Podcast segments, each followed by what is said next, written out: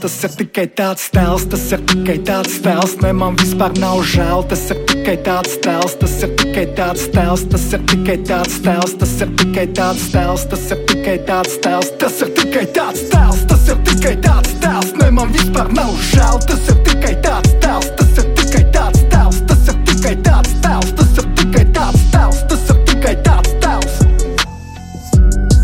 Es esmu lasījis, ka šaubu brīžos, ja droši tu neesi par savu jā, jā, jā. var sevi iztēloties kādu citu. Uzvilkt šo masku sev kā kamuflāžu. Tas var būt izcils orators vai līderis. Mūziķis liels un daudzu ideāls.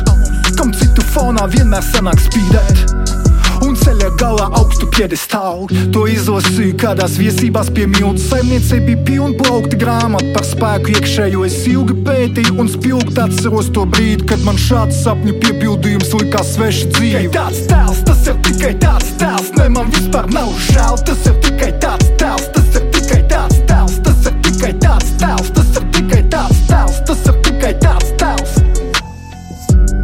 Kad prom no viesībām es devos mājup, tad sāku domāt, ka to visu jau.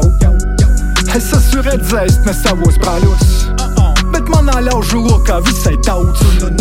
Ir tādu cilvēku, kas pēkšņi kļuva par panākumu pilnām personām, spēlējot lomu, kas tiem pašiem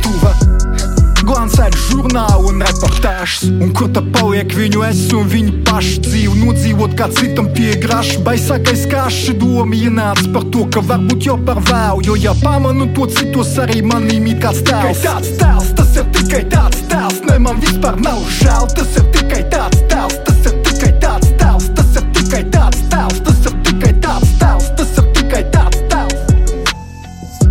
Šis cilvēks iespējams ir, ir vienīgais cilvēks visā pasaulē, kas vienlaicīgi raksta gan hip hopu, gan arī uh, doktora disertāciju. Es domāju, ka daudz tādu nav, tāpēc tagad nevar aplausīt Arthurs Skutelis.